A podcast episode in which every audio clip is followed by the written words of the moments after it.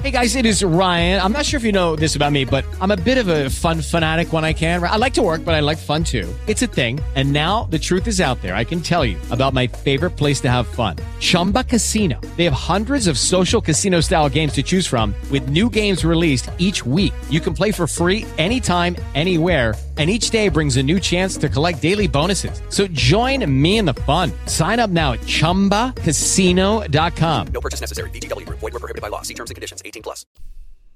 Amici di Arte in Movimento Sport Web Radio, buon pomeriggio. Sono Nicola Castiglione. Oggi torniamo a parlare di calcio e torniamo a parlare soprattutto dei due anticipi disputati ieri sera il big match Milan-Juve e, e de, appunto della sconfitta della Lazio sorprendente a Lecce.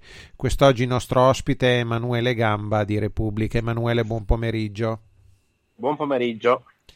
Allora Emanuele, eh, cominciamo dal match che hai visto tu ieri sera da Milan-Juve. Cosa ci dici di questa partita?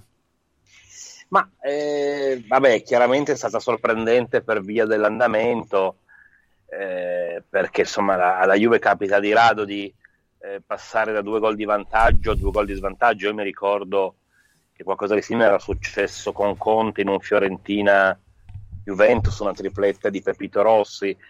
Eh, sono partite un po', un po', casuali, però se le si, le si analizza con un po' di più di razionalità, secondo me sono emersi degli spunti.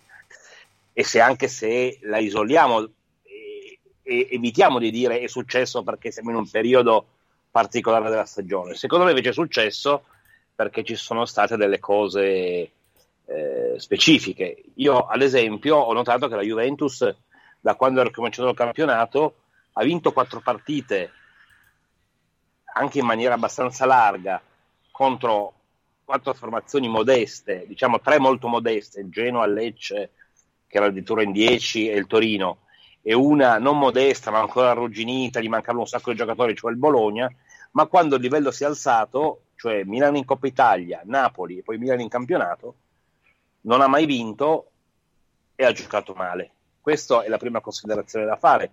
Quindi vuol dire che forse quella serie di quattro vittorie consecutive della Juve eh, sono venute anche in rapporto agli avversari molto modesti, eh, ma non in rapporto invece a un miglioramento sensibile della Juventus a livello di gioco e di rendimento. L'altra considerazione è che Sarri è cascato nello stesso errore in cui cascò in Coppa Italia, quando fece tre sostituzioni in un colpo solo, tolse due centrocampisti e un attaccante all'epoca Douglas Costa, se non ricordo male, eh, Pjanic e Matuidi. Ieri fa- e disse alla fine della partita ho fatto una cazzata testuali parole, eh, sono stato, mi sono fatto prendere l'entusiasmo dei tre cambi, ma ho sbagliato perché ho capito che, ho to- che con tre cambi tolgo equilibrio alla squadra. Ieri l'ha rifatto, l'ha rifatto, ha tolto di nuovo due centrocampisti, di nuovo Pjanic e Rabiot, e non si capisce perché, visto che era il miglior Rabiot della stagione, e un attaccante Higuain, tutti nello stesso momento, squilibrando di nuovo la squadra esattamente come, come era successo in Coppa Italia, anche se ieri comunque la situazione era già compromessa, però la Juve veniva da 5 minuti di crisi, probabilmente si sarebbe riassestata, invece dopo i tre cambi la situazione è ancora peggiorata, quindi questa è un'altra considerazione secondo me va fatta. Un'altra, una terza considerazione è che Sari ha detto per un'ora abbiamo giocato calcio mondiale e io questa considerazione non la condivido, perché la Juve ha giocato molto bene 10 minuti, i primi del secondo tempo, quelli dei due gol, a cui sono seguiti 15-20 minuti molto belli del Milan. Il primo tempo è stato del tutto equilibrato e a mio avviso abbastanza noioso, non è successo nulla. Due tiri poco pericolosi di, Mar- di Ibrahimovic e basta. Quindi nel contesto della partita, 45 minuti equilibrati, 10 minuti di bella Juve, 20 minuti di grande Milan, è logico che abbia vinto il Milan. Non è stato una, alla fine il risultato ha una sua logica, non è stato sorprendente. Sì, veniamo un pochino ai, ai personaggi, lasciami dire, che hanno giocato ieri eh, nella Juve. Eh, ti chiedo, a me Higuain è sembrato una brutta copia di se stesso, questo non so se eh, è sembrato anche a te. eh, proprio dal punto di vista anche pratico, no? mi sembrava neanche voglio dire affaticato perché quando l'ha tolto comunque sì aveva inciso molto poco, si sentiva poco il suo peso davanti, che di solito Higuain quando sta bene comunque in queste partite si fa sentire, ecco. Probabilmente in questo momento lui ha un'autonomia limitata che sono i 20, 25, 30 minuti, ieri ne ha giocati 60 e... però mi era sembrato già all'inizio un po' così, no? E, e poi Rugani assolutamente insufficiente. Il secondo tempo è completamente uscito dalla partita. Insomma, ma allora su Higuain è vero, teniamo anche presente che erano credo quattro mesi che non giocava una partita dall'inizio. Queste cose eh, si sentono, contano. Lui non è assolutamente in condizione. Credo che abbia a livello di autonomia 20 minuti, non di più ieri ha dovuto giocare perché mancava di bala, eh, ma si è visto che non, che non c'è, insomma, eh, già lui prim- prima della sosta era un giocatore in chiaro declino e da un anno e mezzo che è in chiaro declino, credo che questa, questa sosta l'abbia ulteriormente peggiorato. C'è da sperare che col tempo, facendo passare qualche, qualche altra settimana, lui recuperi un po' di, di, di forma in modo da essere sicuramente non, non, decisivo, ma importante per la fase finale di campionato e per la Champions, dove sarà eh, determinante avere un attaccante di scorza di un certo livello. E Rugani, dispiace dirlo, ma è il solito Rugani, eh, lo è da anni, non è, non, non è un caso che sia sempre stato con Allegri l'ultimo difensore.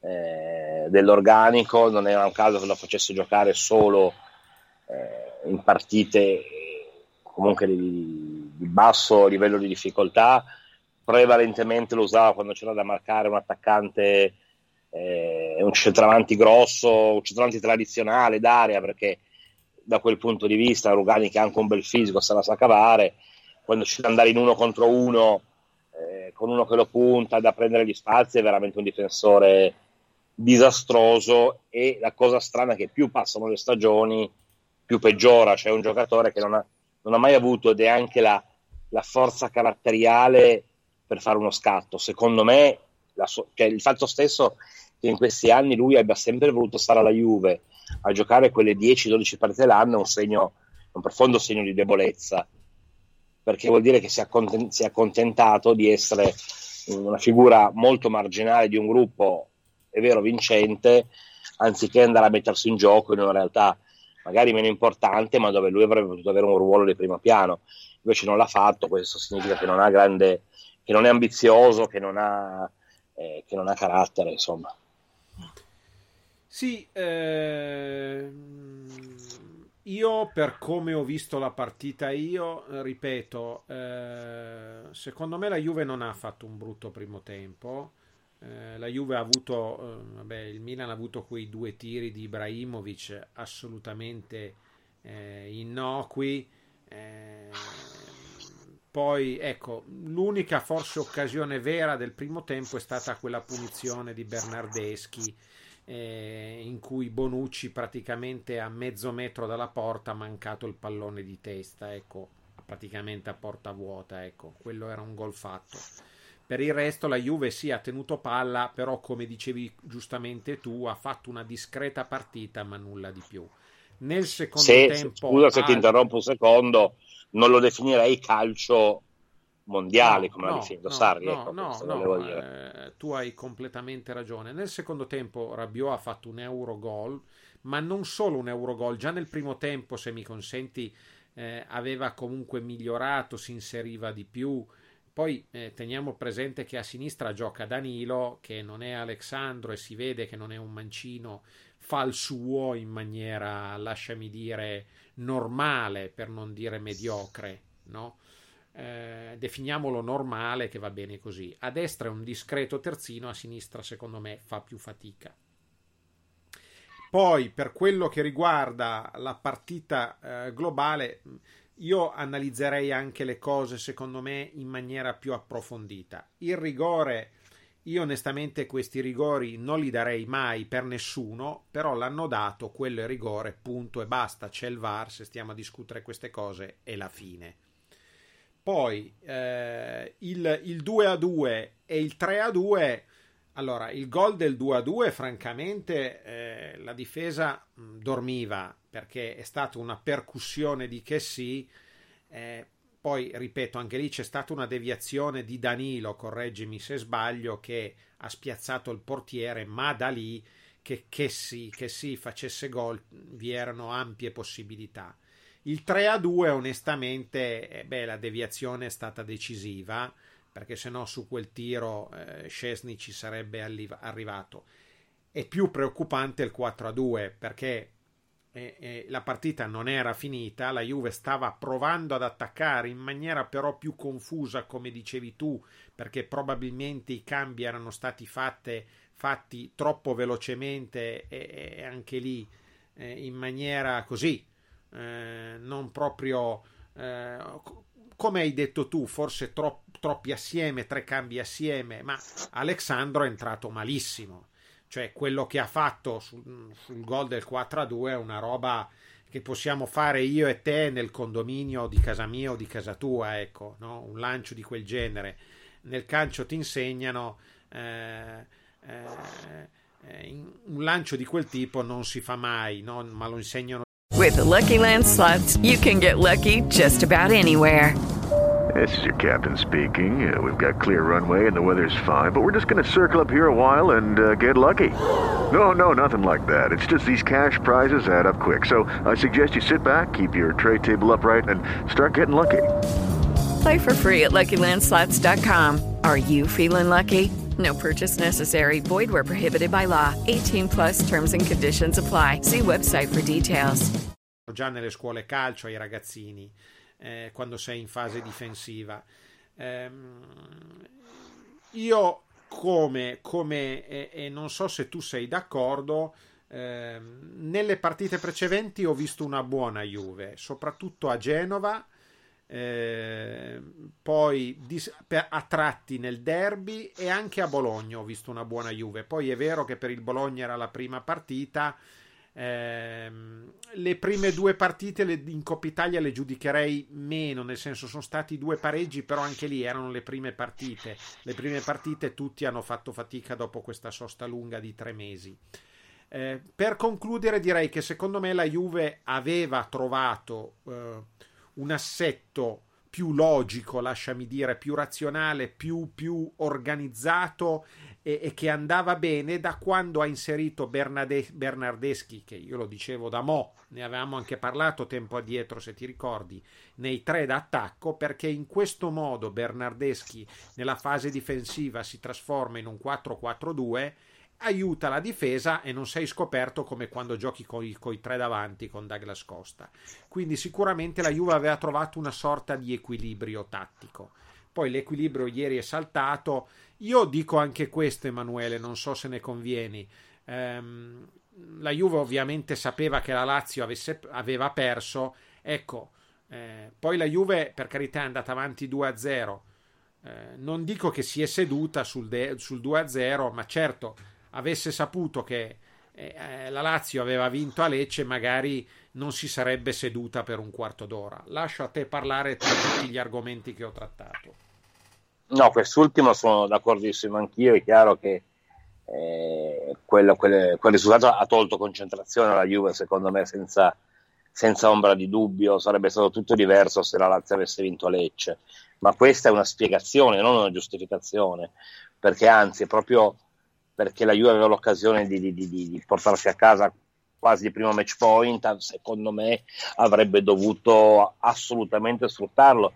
Vincere a Milano per la Juve significava poter chiudere il discorso scudetto nel giro di dieci giorni, perché eh, continuando con questo ritmo, dopo Juve Lazio, che è il 20 luglio, la Juve sarebbe stata probabilmente campione d'Italia matematicamente. Questo significava avere 10 giorni, 15 giorni pieni per preparare la Champions quindi per eh, perfezionare la forma di qualche giocatore, per dedicare 7-10 giorni alla preparazione fisica individuale di qualcuno che avrebbe potuto tranquillamente non giocare più in campionato. Adesso a questo punto eh, cambia tutto. Paradossalmente eh, c'è anche una situazione eh, di classifica Attenzione non, pericolo- eh, Emanuele. Attenzione sicuramente non, Atalanta. perico- eh, non pericolosa, ma l'Atalanta eh, può trovarsi a meno 6 dalla, dal- dal- Bravo, bravo. dal- da- dalla Juve dopo, dopo la, la sfida di sabato.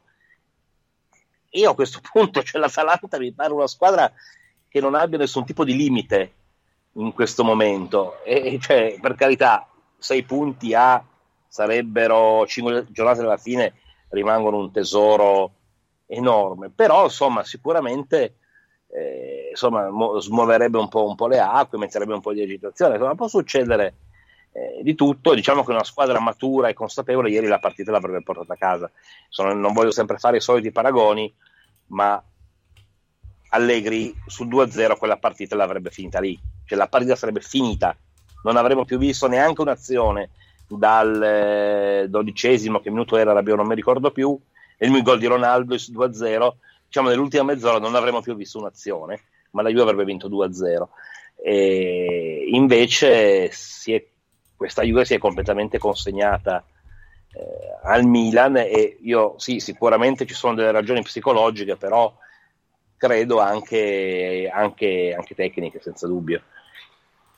Sì, ehm, io però, eh, scusami, tornerei sul discorso di Bernardeschi. Secondo te, in- con, quella, con quella posizione trovata a Bernardeschi, che aiuta poi in fase difensiva, trasforma Allora, il sì. centrocampo a 4, tu come la vedi? Secondo te la Juve ha trovato un equilibrio? Allora, Sì? sicuramente la Juve trova più equilibrio, però, e qua torniamo sempre ai vecchi discorsi, Bernardeschi che giocò molto bene a Bologna la prima partita titolare e tutti quanti abbiamo cantato le lodi di questo giocatore che finalmente bla bla bla ha giocato quella partita di- a- a- ad alto livello e tutte le altre ha giocato invece a livello diciamo a livello Bernardeschi. Se lui dà equilibrio non riesce a dare incisività in avanti. E quindi un giocatore che è sempre a metà perché poi io francamente avrei anche da ridire qualcosa sull'equilibrio perché ieri eh, comunque c'era in campo lui quando il Milan ha fatto 4 gol. Quindi era lui anche un responsabile dell'equilibrio ed evidentemente non ha contribuito eh, a darlo. Oltretutto nella sua, diciamo, nel- nella sua macro zona di campo sono successe diverse cose. Non è che nella sua zona lui l'abbia in qualche modo eh, sterilizzata. Quindi ci sono delle responsabilità sue e di, e di contro in avanti ha fatto molto poco nel derby che è stata una partita per certi versi senza storia ma fino a 10 minuti dalla fine il Torino aveva il 53% di possesso palla aveva tirato in porta più della Juve il Torino, cioè una delle squadre peggiori della Serie A. Questo significa che la Juve non aveva equilibrio in campo se concede campo, palla e occasioni in casa a una formazione più debole. Quindi anche su questo discorso dell'equilibrio eh, di Bernardeschi io ho qualche, ho qualche remora. È vero, senza ombra di dubbio, che lui corre di più di Douglas Costa, contrasta di più di Douglas Costa, rincorre più di Douglas Costa. Ma poi a conti fatti qual è il risultato? Douglas Costa quantomeno allunga le squadre avversarie con i suoi strappi, Bernardeschi no, lo fa una volta ogni quattro partite e, e quindi c'è da sperare che prima o poi magari con l'Atalanta Bernardeschi in, bo- in, ehm, come si dice Azzecchi, azzecchi. azzecchi una, azzecchi una delle 4-5 partite eh, che ogni tanto eh, che ogni tanto imbrocca in una stagione. Senti, il mio giudizio eh, negativo su Bernardeschi insomma. Ecco, ho capito, abbiamo capito tutti. Allora, senti, eh, a quel punto attimino scusa, vabbè, adesso, no- adesso non si può perché c'è, un- c'è una situazione di emergenza ma a quel punto è 10.000 volte meglio quadrato in quel ruolo ma non due, 10.000 veramente Sì, però in questo momento non hai cambi per far giocare in dietro. questo momento non si può però, però se Alexandro è tornato a questo punto è meglio avere quadrato davanti allora hai sia l'equilibrio, destra. sia l'equilibrio sia la spinta. Cioè Quadrado fa quello che fa Bernardeschi da terzino. Eh, Beh, io me quindi- lo ricordo, Emanuele, nella partita di Madrid in Champions League a inizio stagione fece una grande serata in quella partita finita 2-2, insomma, in cui la Juve vinceva 2-0. Lui fece la differenza, Quindi, quindi probabilmente hai ragione tu. Metti Danilo dietro o De Sciglio quando recico- recupererà De Sciglio e continui così. Senti, Emanuele, la Lazio cosa ci dici? Ci sembra una brutta copia Ah, eh, di quella di No, tre allora, quello che, stavo, quello che vi stavo dicendo prima, prima ho, ho- stavo facendo un po' uno, uno studio anche guardando gli altri campionati eh, stranieri e quello che secondo me emerge è che in questa ripresa del calcio i valori assoluti sono molto più evidenti di quanto fossero prima. Eh, Juve- allora, in Italia la Juventus è passata ad avere un punto ad averne sette di vantaggio. L'Atalanta, che era quarta con due punti, adesso ne ha, ho perso persino il conto sulla quinta. Il il Milan, che era settimo, ne aveva uno sul Verona, adesso ne ha anche lì, no, ho perso il conto. In, Inghil- in, Germania, il Bayern, che era a più due sul, Borus- sul Borussia Dortmund, le ha vinte tutte senza nessun problema in Spagna il Barcellona che aveva cominciato ad andare in crisi prima della, della sosta ad andare ma, il, ma il, Bar- il Real Madrid le ha vinte tutte ed è andato in fuga. l'Atletico Madrid che prima della sosta era in difficoltà è passato dalla settima alla terza posizione. Tutte le squadre un po' sorprendenti penso al CV, al- al- alla Real Sociedad in Spagna che era quarta adesso è settima. Il Leicester in Inghilterra era terzo adesso sta arrancando e rischia di perdere la quarta posizione in Champions League a scapito di Tottenham, Manchester United e Arsenal che hanno valori assoluti superiori. Cioè tutti quanti pensavamo che questo calcio strano avrebbe prestato il fianco a molte sorprese, a, a chissà quali cose. Invece sta succedendo esattamente il contrario. È un calcio che eh, sta eh, rispettando i valori assoluti chi è più forte in questo calcio è ancora più forte, eh, è ancora più forte di prima. Poi succedono delle cose sorprendenti, la sconfitta della Lazio di ieri, per esempio, lo è, ma la Lazio era più anomalo che fosse seconda a un punto della Juve prima della sosta che non adesso a meno 7. È chiaro che poi la Lazio nello specifico paga una serie di problemi enormi, perché una squadra costruita su una rosa ristretta, 11 titolari, per giocare una volta alla settimana, si ritrova a giocare tre volte alla settimana, senza Leiva, senza Lulic, senza Marusic, con Correa a scartamento ridotto, Cataldi a scartamento ridotto, senza Luis Felipe, eh, è una squadra che non può, non può reggere questa concatenazione. Secondo me di rischia di arrivare quarta la Lazio. ma rischia, rischia sicuramente. È una squadra che può sopportare un problema, non ne può sopportare 6 o 7 contemporaneamente, ma per la struttura che ha, il discorso di prima, cioè è, è un calcio che smaschera chi non... Hello, it is Ryan, and I was on a flight the other day playing one of my favorite social spin slot games on chumbacasino.com. I looked over the person sitting next to me, and you know what they were doing? They were also playing Chumba Casino. Coincidence? I think not. Everybody's loving having fun with it. Chumba Casino is home to hundreds of casino style games that you can play for free anytime, anywhere, even at 30,000 feet. So sign up now at chumbacasino.com to claim your free welcome bonus. That's chumbacasino.com and live the Chumba life. No purchase necessary. Group. Void were prohibited by law. See terms and conditions. 18 plus. Lucky Land Casino asking people what's the weirdest place you've gotten lucky? Lucky? In line at the deli, I guess? Aha, in my dentist's office.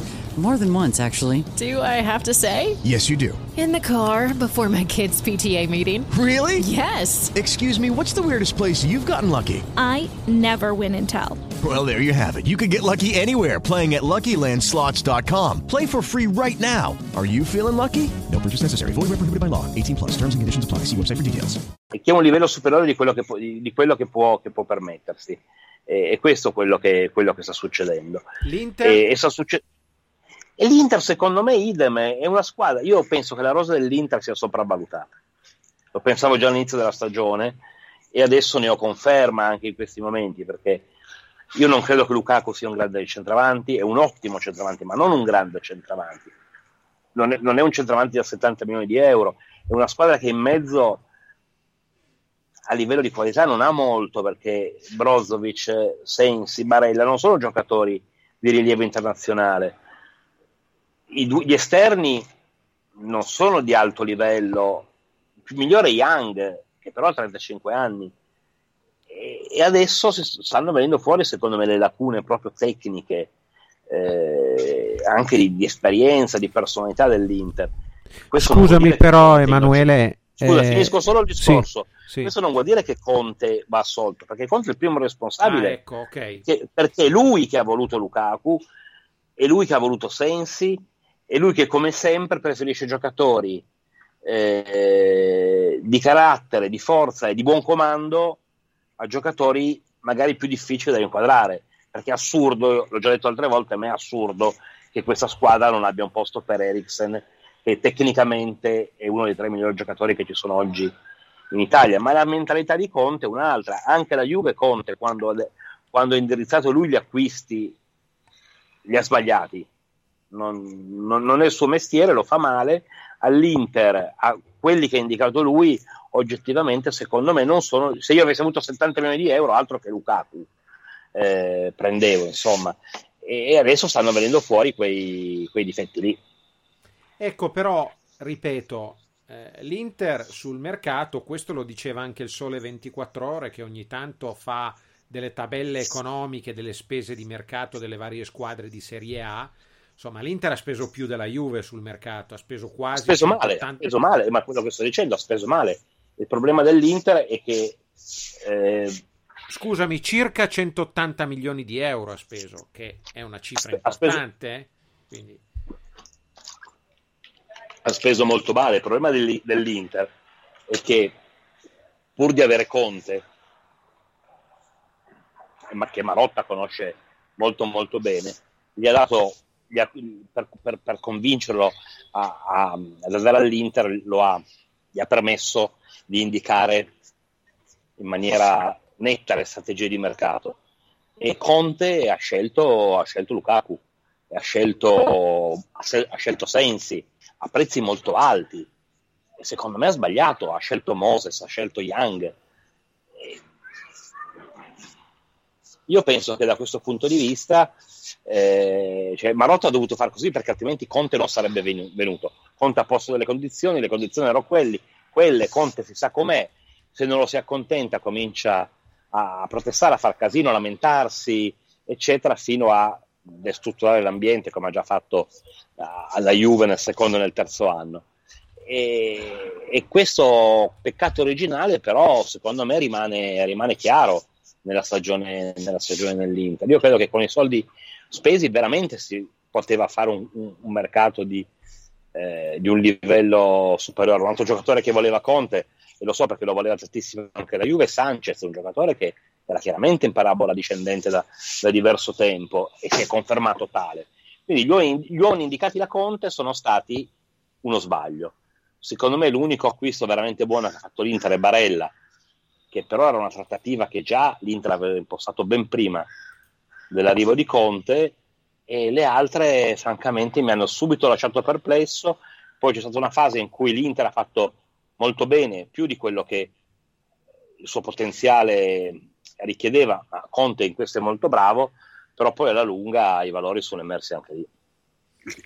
Eh, secondo te Conte quanto durerà all'Inter? Ma allora, io pensavo che, pot- che avrebbe già potuto essere al capolinea. Mi fa invece pensare diversamente il fatto che le prime mosse di mercato siano chiaramente indirizzate alla sua conferma, perché un giocatore come Hakimi, giocatore peraltro a mio giudizio straordinario, cioè veramente di altissimo livello, è chiaramente il giocatore perfetto per il gioco di Conte. Quindi, se la società ha investito 40 milioni di euro su un giocatore di quel tipo, evidentemente fa, l'ha fatto perché crede che il progetto Conte debba ancora andare avanti almeno un anno. Adesso vediamo nella seconda stagione, magari con una squadra un po' più completa, un po' più eh, anche un, un po' più qualitativa, magari l'Inter sicuramente potrà fare eh, un, altro, un, altro, campionato. Oggi come oggi la Rosa sicuramente non è all'altezza per vincere lo scudetto. Secondo te Conte può permettersi di stare all'Inter due anni senza vincere il campionato? No, assolutamente no, anche perché, come giusto che sia, peraltro, ma la stessa cosa sta succedendo a Sari e alla Juve, è chiaro che il giudizio nei suoi confronti da parte dei tifosi è più severo, perché Conte, il tifoso interista, lo digerisce in cambio di risultati. Eh, non, non, non, lo amerà mai perché comunque ha un DNA diverso dal suo, rimane e rimarrà sempre eh, un'espressione dello juventinismo e quindi lo, lo digerirebbe soltanto in cambio di qualche successo. Se successi non arriveranno, Conte verrà, credo, mandato via in malo modo, come è successo a suo tempo a Lippi. Stessa cosa però per Sarri, che anche lo Juventino digerisce molto male, lo sopporta finché le cose in classifica funzionano, ma credo che ogni sconfitta di Sarri verrà rinfacciata, gli verrà rinfacciata dai tifosi molto di più di quanto verrebbe rinfacciata a un altro allenatore. Senti, eh, veniamo un attimo alle partite di stasera, Emanuele. So che tu tra poco, più tardi, insomma, andrai allo stadio a seguire alle 21.45 Torino-Brescia. Direi che con i risultati di ieri eh, la lotta salvezza con la vittoria del Lecce sulla Lazio per 2-1 in casa si è riaperta. Ehm, come vedi Torino-Brescia? Ma eh, Torino-Brescia è una partita semplice nel senso che se il Torino la vince, io credo che lo si possa dare per salvo. Se non la vince, eh, diventa veramente durissima. Se la perde, io credo che potrebbe essere eh, l'inizio di un, tracollo, di un tracollo verticale. E quindi veramente una partita per il Toro assolutamente fondamentale, ma innanzitutto per, per l'intero campionato, perché se Brescia vince e va a 24, quindi a meno 4 dal Lecce, a meno 7 dal Toro, eh, non sappiamo a quanto dal Genoa che gioca stasera col Napoli, è chiaro che si rimescola veramente un po' tutto quanto, anche che il Brescia eh, sta bene, in forma, sta giocando anche un buon calcio, avrebbe meritato molto molto di più perché comunque contro il Genoa meritava di vincere, eh, anche Firenze, mi sembra... A Firenze. Com- a Firenze, a, Fi- a Firenze, ma ha subito anche alcune decisioni arbitrali un po', un po', strane, poteva tranquillamente avere quattro punti in più e a quel punto cambiava, cambiavano veramente molte cose. Per cui niente, la partita assolutamente decisiva. Mi sembra che la Sandoria si sia tirata fuori un po' dalla mischia. L'Udinese, anche se agli stessi punti della stampa ancora no, però le ho visto delle eh, qualità di gioco superiori al livello della classifica, perché già solo avere un giocatore come De Paul in questo momento a quei livelli fa, fa nettamente la differenza.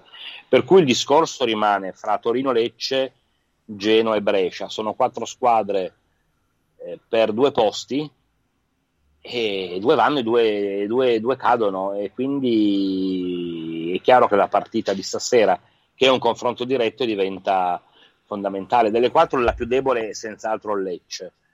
Però Lecce è una squadra che ha gioco, che ha, che ha coraggio, come ha dimostrato anche ieri, veniva da una serie negativa bruttissima, ma è una squadra che non molla mai, che, che veramente ha fiducia nel suo allenatore e nel, nel, tipo di gioco che fa, anche se non è un gioco adatto per la zona salvezza. Quindi ecco, diciamo che se squadra se c'è una squadra che meriterebbe di salvarsi in quella zona di classifica, quella è proprio, è proprio il Lecce.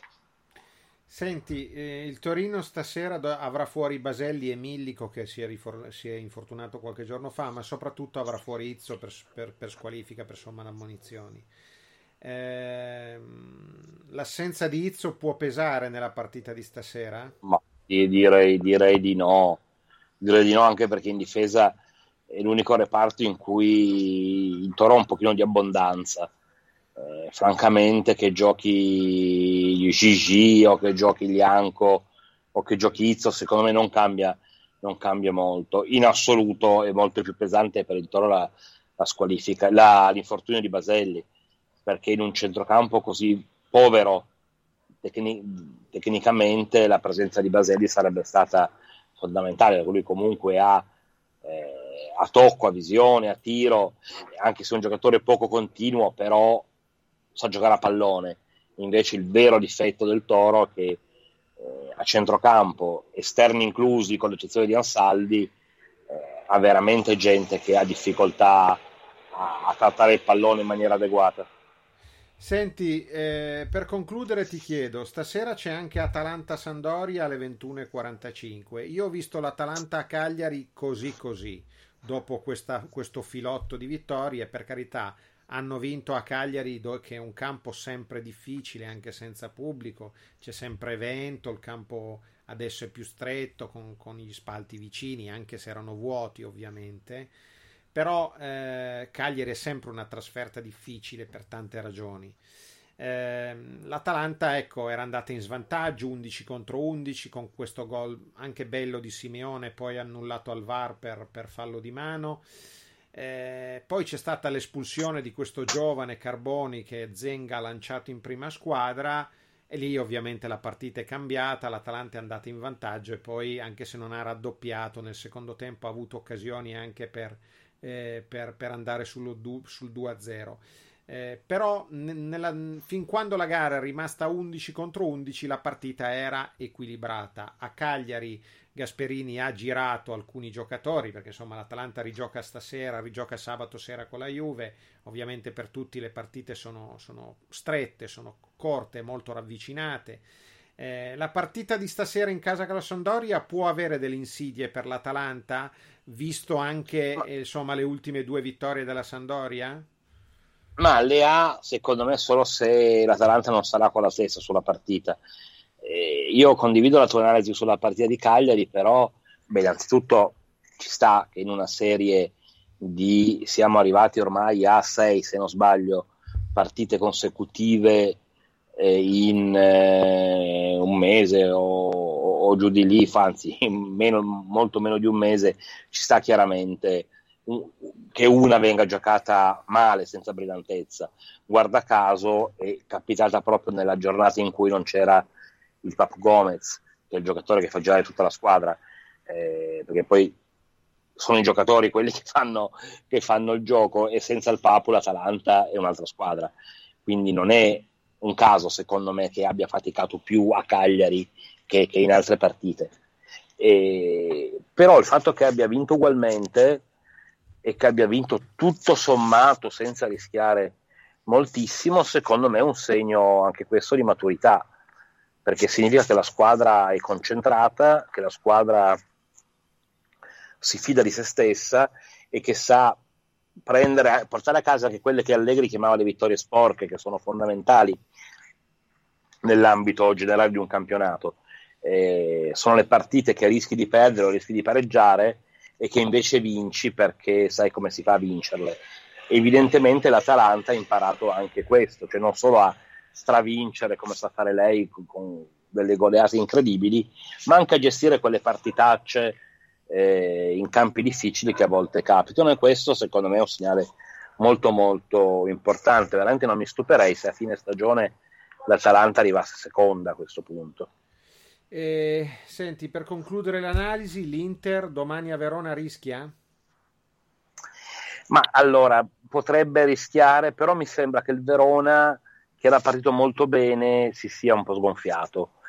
Eh, il fatto probabilmente che si sia, si sia subito allontanata la zona Europa, non tanto per colpa del Verona quanto per merito del Milan, che ha fatto veramente una ripresa eccezionale eh, credo che abbia un po' demoralizzato la squadra che è forse in assoluto quella che in questo campionato sta facendo di più eh, in rapporto al suo, poten- al suo, potenziale. È chiaro che quando queste squadre poi perdono, perdono, un po' l'entusiasmo, perdono un po' la spinta, fra l'altro Verona ha un pubblico eccezionale che veramente trascina la squadra, mancando chiaramente è un handicap che si sente. Eh, appunto credo che senza quella spinta il Verona diventa chiaramente una squadra molto più abbordabile e ci mancherebbe che, che non sia alla portata dell'Inter. Sì, eh, male anche la Roma eh, per chiudere l'argomento. La Roma... Ma la Roma, la Roma, paga, la Roma paga, paga la crisi societaria, questo in maniera molto molto evidente, paga anche una serie di problemi eh, di squadra non indifferenti perché anche la Roma comunque è stata molto penalizzata dagli infortuni, non solo, non solo quello di Zaniolo, ma insomma è una squadra sempre, fa sempre fatica a mettere in campo una formazione come si deve, paga secondo me anche lei delle scelte di mercato sbagliate, Petracchi continua a comprare giocatori che francamente non mi spiego, eh, penso a questi, questo Villar, questi Banez che abbiamo visto nelle ultime partite, non mi sembrano assolutamente giocatori all'altezza eh, di una squadra come, come la Roma. E, è chiaro che poi con una crisi così, così evidente, proprio così pubblica, così di piazza, eh, dal punto di vista societario, la squadra, eh, soprattutto in un momento in cui non hai il pubblico a darti un po' di, un, un po di fiducia, la squadra ne risente subito, oltretutto una squadra anche, anche un po' logora, ci sono molti giocatori eh, in là con gli anni, da Geco a Kolarov, eh, queste, cose, queste cose si pagano, quindi credo che la Roma semplicemente cercherà di concludere il campionato in linea di galleggiamento e poi giocarsi tutto chiaramente sulla, sull'Europa League che è un terno all'otto e quindi magari può anche, può anche funzionare. Senti, per concludere ti faccio due domande. Partiamo dal mercato. Allora, abbiamo parlato della Roma, abbiamo parlato di Geco. Ti risulta che la Juve abbia un interesse per Geco? Mm, sì, nel senso che ne abbiamo già parlato anche di questo. La Juve sta cercando un centravanti tecnico, un centravanti, io lo chiamo centravanti regista, cioè uno che sappia distribuire, ricevere palle, distribuire gioco, dialogare eh, e non solo puntare alla porta. E Geco in questo è veramente, è veramente un maestro, è veramente uno dei più bravi del mondo, anche se ormai ha gli anni, ha gli anni che ha. Quindi chiaramente, quindi chiaramente, in questa lista Geco, c'è. Ah, ecco, sei stato chiarissimo. Eh, sei stato chiarissimo. Ehm, Senti, altri nomi per l'attacco della Juve? Ma sempre i soliti, Milik, eh, eh, naturalmente, naturalmente Jimenez, sembra molto più improbabile la pista Aubameyang, eh, al momento sono, sono questi, appunto Geco è l'ultimo, è l'ultimo che è venuto fuori, lo ritengo credibile, anche se poi alla fine credo, credo che la soluzione Milik sia quella più, più plausibile. Ti risulta che possa arrivare Giorginio in prestito con obbligo di riscatto? Ma mi risulta che Giorginio in questo momento ha qualche difficoltà col Chelsea, nel senso che gioca poco e chiaramente ormai quando un giocatore salta eh, 3 o 4 partite, 3 o 4 per 3 o 4 partite viene messo in panchina, automaticamente finisce sul mercato e secondo me è questo riflesso che ha riportato lo, il nome Juve, il nome Giorgino in orbita Juve.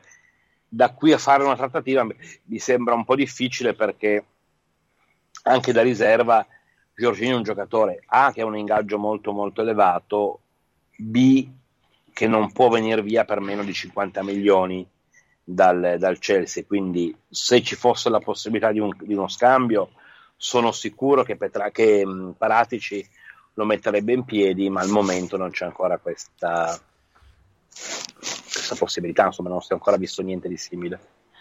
Ultimissima cosa riguardo all'apertura agli spettatori in maniera contingentata. Si sa qualcosa di più dalla Federcalcio? No, quello che sappiamo per adesso è che la Francia dovrebbe giocare la finale, le due finali, Coppa di Lega e Coppa di Francia, che saranno a fine luglio a porte aperte a Saint-Denis con non si sa ancora se con 5.000 spettatori o con 15.000 cioè grosso modo un quarto della capienza di Saint-Denis questo dovrebbe essere sicuro però al tempo stesso sembra quasi scontato che eh, tutta la Champions quindi dagli ottavi di finale fino alla Final 8 che si giocherà a Lisbona si giocheranno completamente a porte chiuse. Quindi abbiamo a livello diciamo internazionale delle indicazioni diverse. In Italia se ne parlava da metà luglio in avanti. Mi sembra che da questo punto di vista ci sia stato un po' un raffreddamento perché è evidente che la, da quando il campionato è ripreso la situazione contagi non è migliorata in maniera sensibile, non è scesa, abbiamo sempre comunque dei, eh, degli elementi di rischio non indifferenti e quindi que- questa situazione ha un po', ha un po' raffreddato gli entusiasmi sulla possibilità di, di riaprire gli stadi, gli stadi al più presto. Quindi al momento, al momento la vedo molto difficile. Quindi Juve Lazio a porte aperte il 19-20 di luglio quando sarà il 20 luglio, il 20 luglio, mancano ancora ho perso il filo, oggi ne abbiamo 8, quindi mancano ancora 12, 12 giorni. Secondo me è molto molto difficile. Manuele, io ti ringrazio di tutto quello che ci hai raccontato anche oggi, ringrazio tutti gli ascoltatori.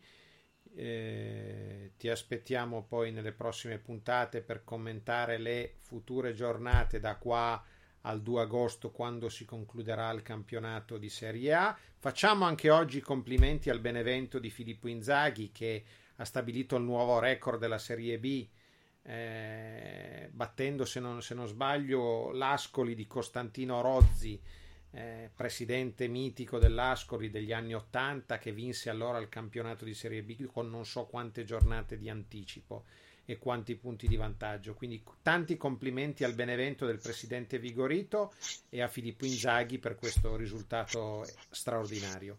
Emanuele, buona giornata. A te, a tutti quanti.